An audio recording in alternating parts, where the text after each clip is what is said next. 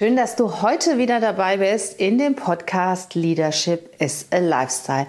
Heute geht es wieder Umführung.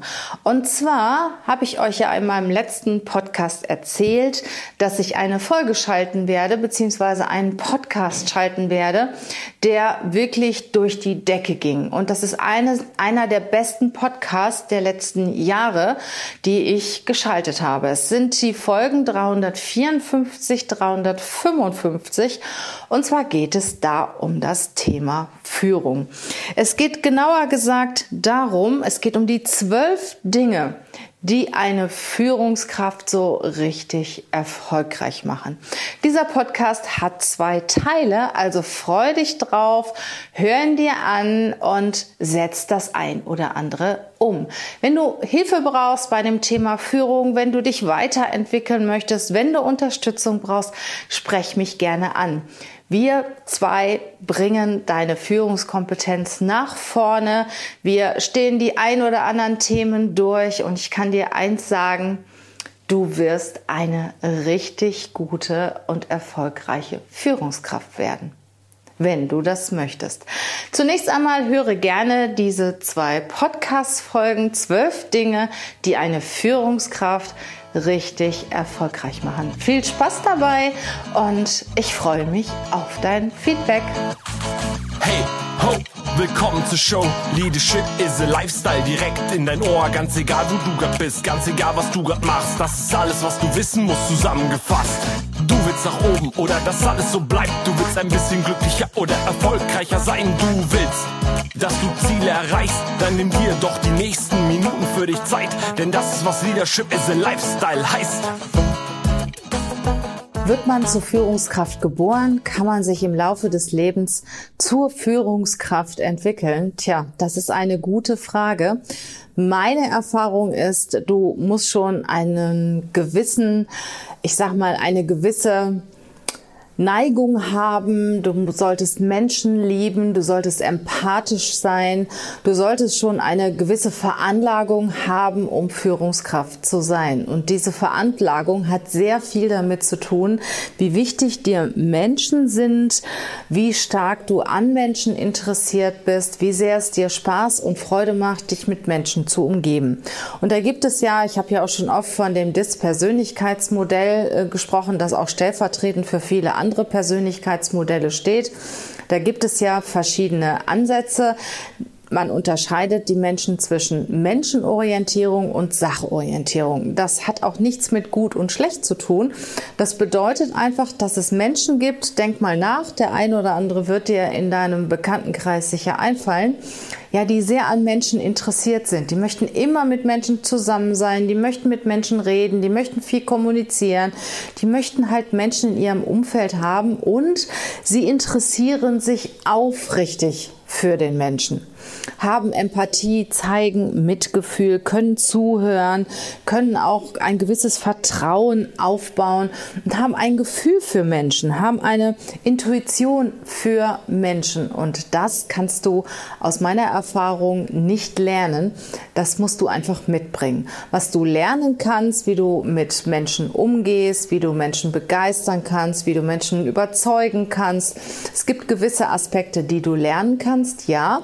Es macht dir aber auch nur Freude, das umzusetzen, was du gelernt hast, wenn du an Menschen interessiert bist. Ja, und da schließt sich auch wieder der Kreis. Alles, was einem Freude macht, alles, was einem Spaß macht, das macht man gut.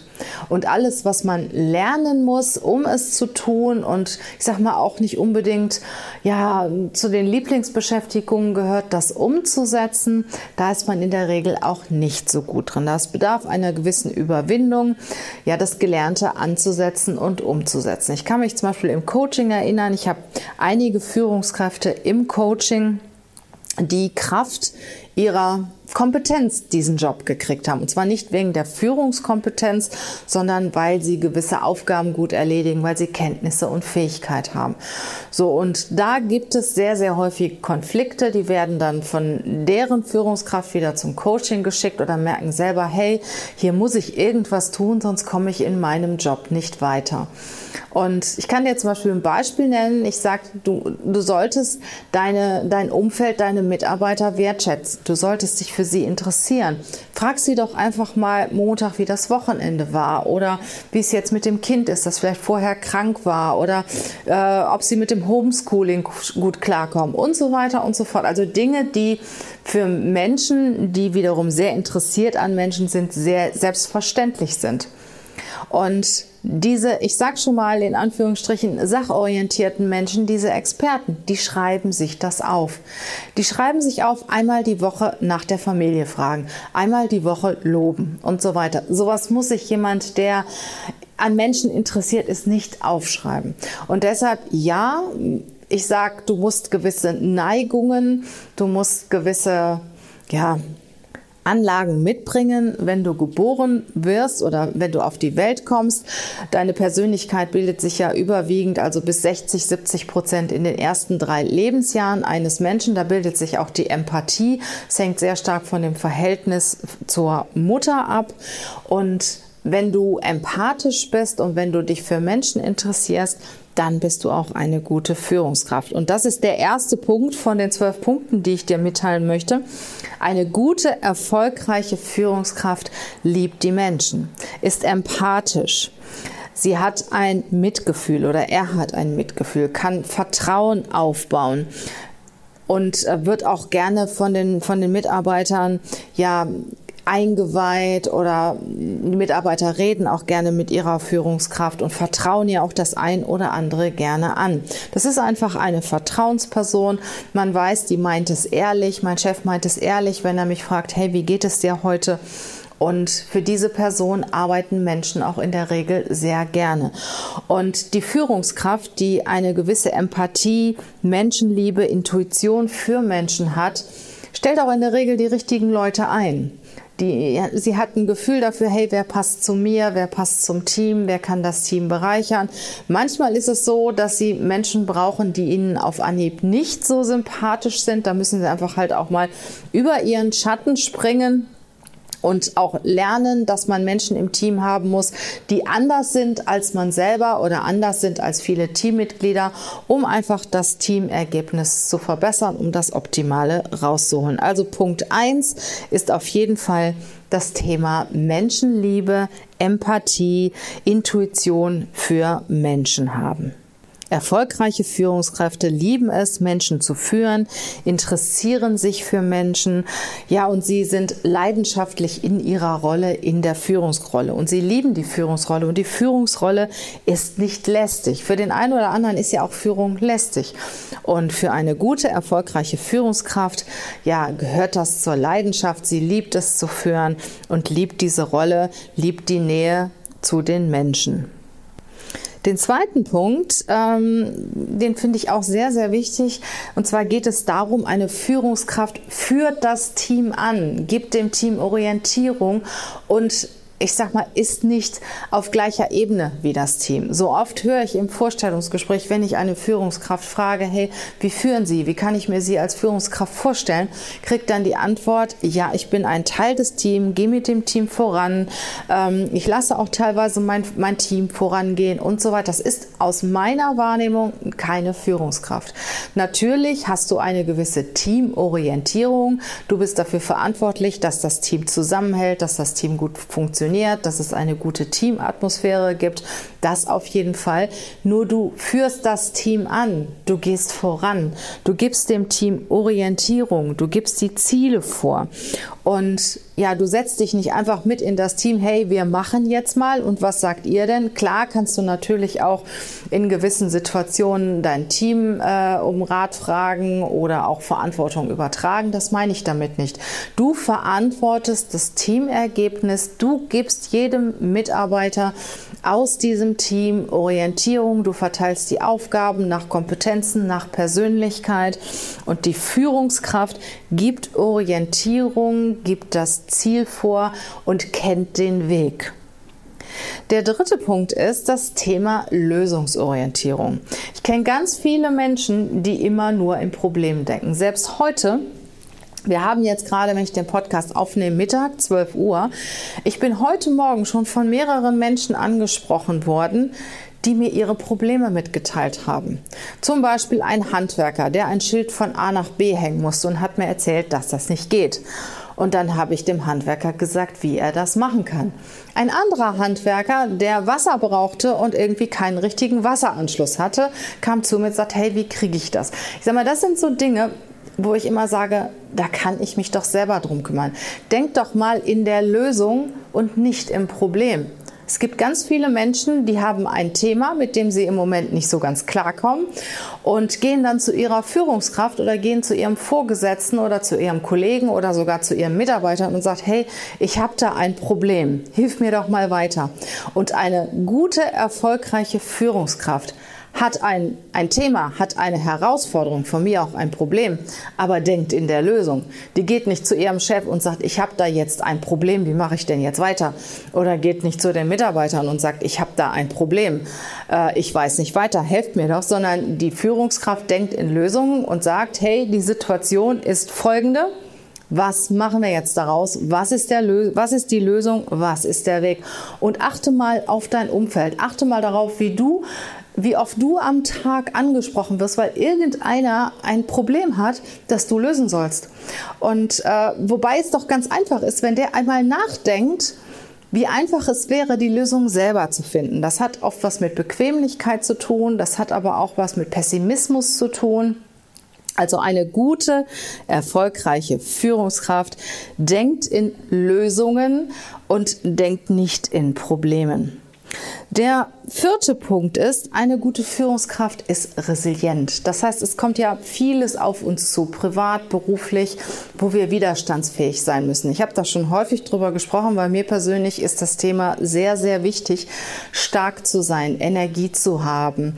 Und wie bist du resilient? Du wirst resilient natürlich, indem dir das Thema wichtig ist, indem du auf dich achtest, indem du achtsam bist, indem du dich gut ernährst, indem du dich bewegst, indem indem du positive Gedanken hast und so weiter. Wenn dich das Thema Resilienz interessiert, ich habe da schon den einen oder anderen Podcast zugemacht. Auf jeden Fall erfolgreiche Führungskräfte achten auf ihre Gesundheit, achten darauf, dass sie resilient sind. Gerade jetzt so in Corona-Zeiten, Hochwasser und was es alles gibt. Ja, da kannst du nicht umfallen bei dem leicht, leichtesten Windstoß. Eine gute Führungskraft steht wie ein Fels in der Brandung, kann vielleicht mal so ein bisschen nach rechts und links schaukeln, okay, sollte aber ganz schnell wieder gerade stehen, das Team voranbringen, in Lösungen denken und stabil sein. Du kannst natürlich Stabilität, Kraft und Energie nicht vorspielen. Du musst es haben. Wenn du keine Kraft hast, wenn du keine Energie hast, wenn du äh, ja umgeworfen bist, dann kannst du das auch nicht mehr vorspielen. Na, das geht vielleicht eine kurze Zeit, aber die Leute, die dich kennen, die merken dir das auf jeden Fall an. Also Resilienz ist ein ganz wichtiger Faktor für den Erfolg einer Führungskraft und da solltest du permanent dran arbeiten, dass du Kraft hast, dass du in deiner Energie bist. Nur wenn du selbst in der Kraft bist, kannst du auch andere Menschen stärken, kannst du andere Menschen unterstützen und es gibt verschiedene Möglichkeiten, an seiner Resilienz zu arbeiten. Zum Beispiel achtsam zu sein, früh genug auszusteigen, wenn du merkst, hey, das ist jetzt mal zu viel, jetzt muss ich mal was für mich tun. Wie gesagt, und gesund auf die Gesundheit achten, Ernährung achten und so weiter. Der Punkt 5 finde ich auch sehr, sehr wichtig. Erfolgreiche Führungskräfte haben Vertraute. Sie wissen, wann und wem, wen sie ansprechen können, wenn sie Hilfe benötigen. Sie kennen Experten, sie wenden sich an Experten, wollen nicht alles selber machen. Sie haben einen Coach oder einen Mentor, einfach oder einfach nur einen guten Freund. Also erfolgreiche Führungskräfte oder auch insgesamt erfolgreiche Menschen holen sich Hilfe, wissen, wann sie sich Hilfe holen müssen und haben auch vorher schon Kontakte geknüpft zu Menschen, die ihnen in gewissen Situationen helfen können. Was natürlich unwahrscheinlich wichtig ist, ist ein guter Freund oder zwei gute Freunde. Ähm, und wenn du mal genauer hinschaust, wirst du sehen, wer ein guter Freund ist und wer kein guter Freund ist. Hattest du mal die Situation, wo du Menschen gebraucht hast in deinem Umfeld? Wenn irgendwas ist, zum Beispiel bei dir privat, ist es immer gut, wenn du jemanden hast, mit dem du dich austauschen kannst. Oder auch, wenn es, wenn es beruflich irgendwie hakt und es geht halt nicht um, um berufliche Themen, sondern um das, um das große Ganze und du brauchst eine Vertrauensperson, mit der du sprechen kannst. Wie wichtig ist es, einen guten Freund zu haben? Einen Menschen, den du immer anrufen kannst, der immer für dich da ist, der immer ein offenes Wort hat.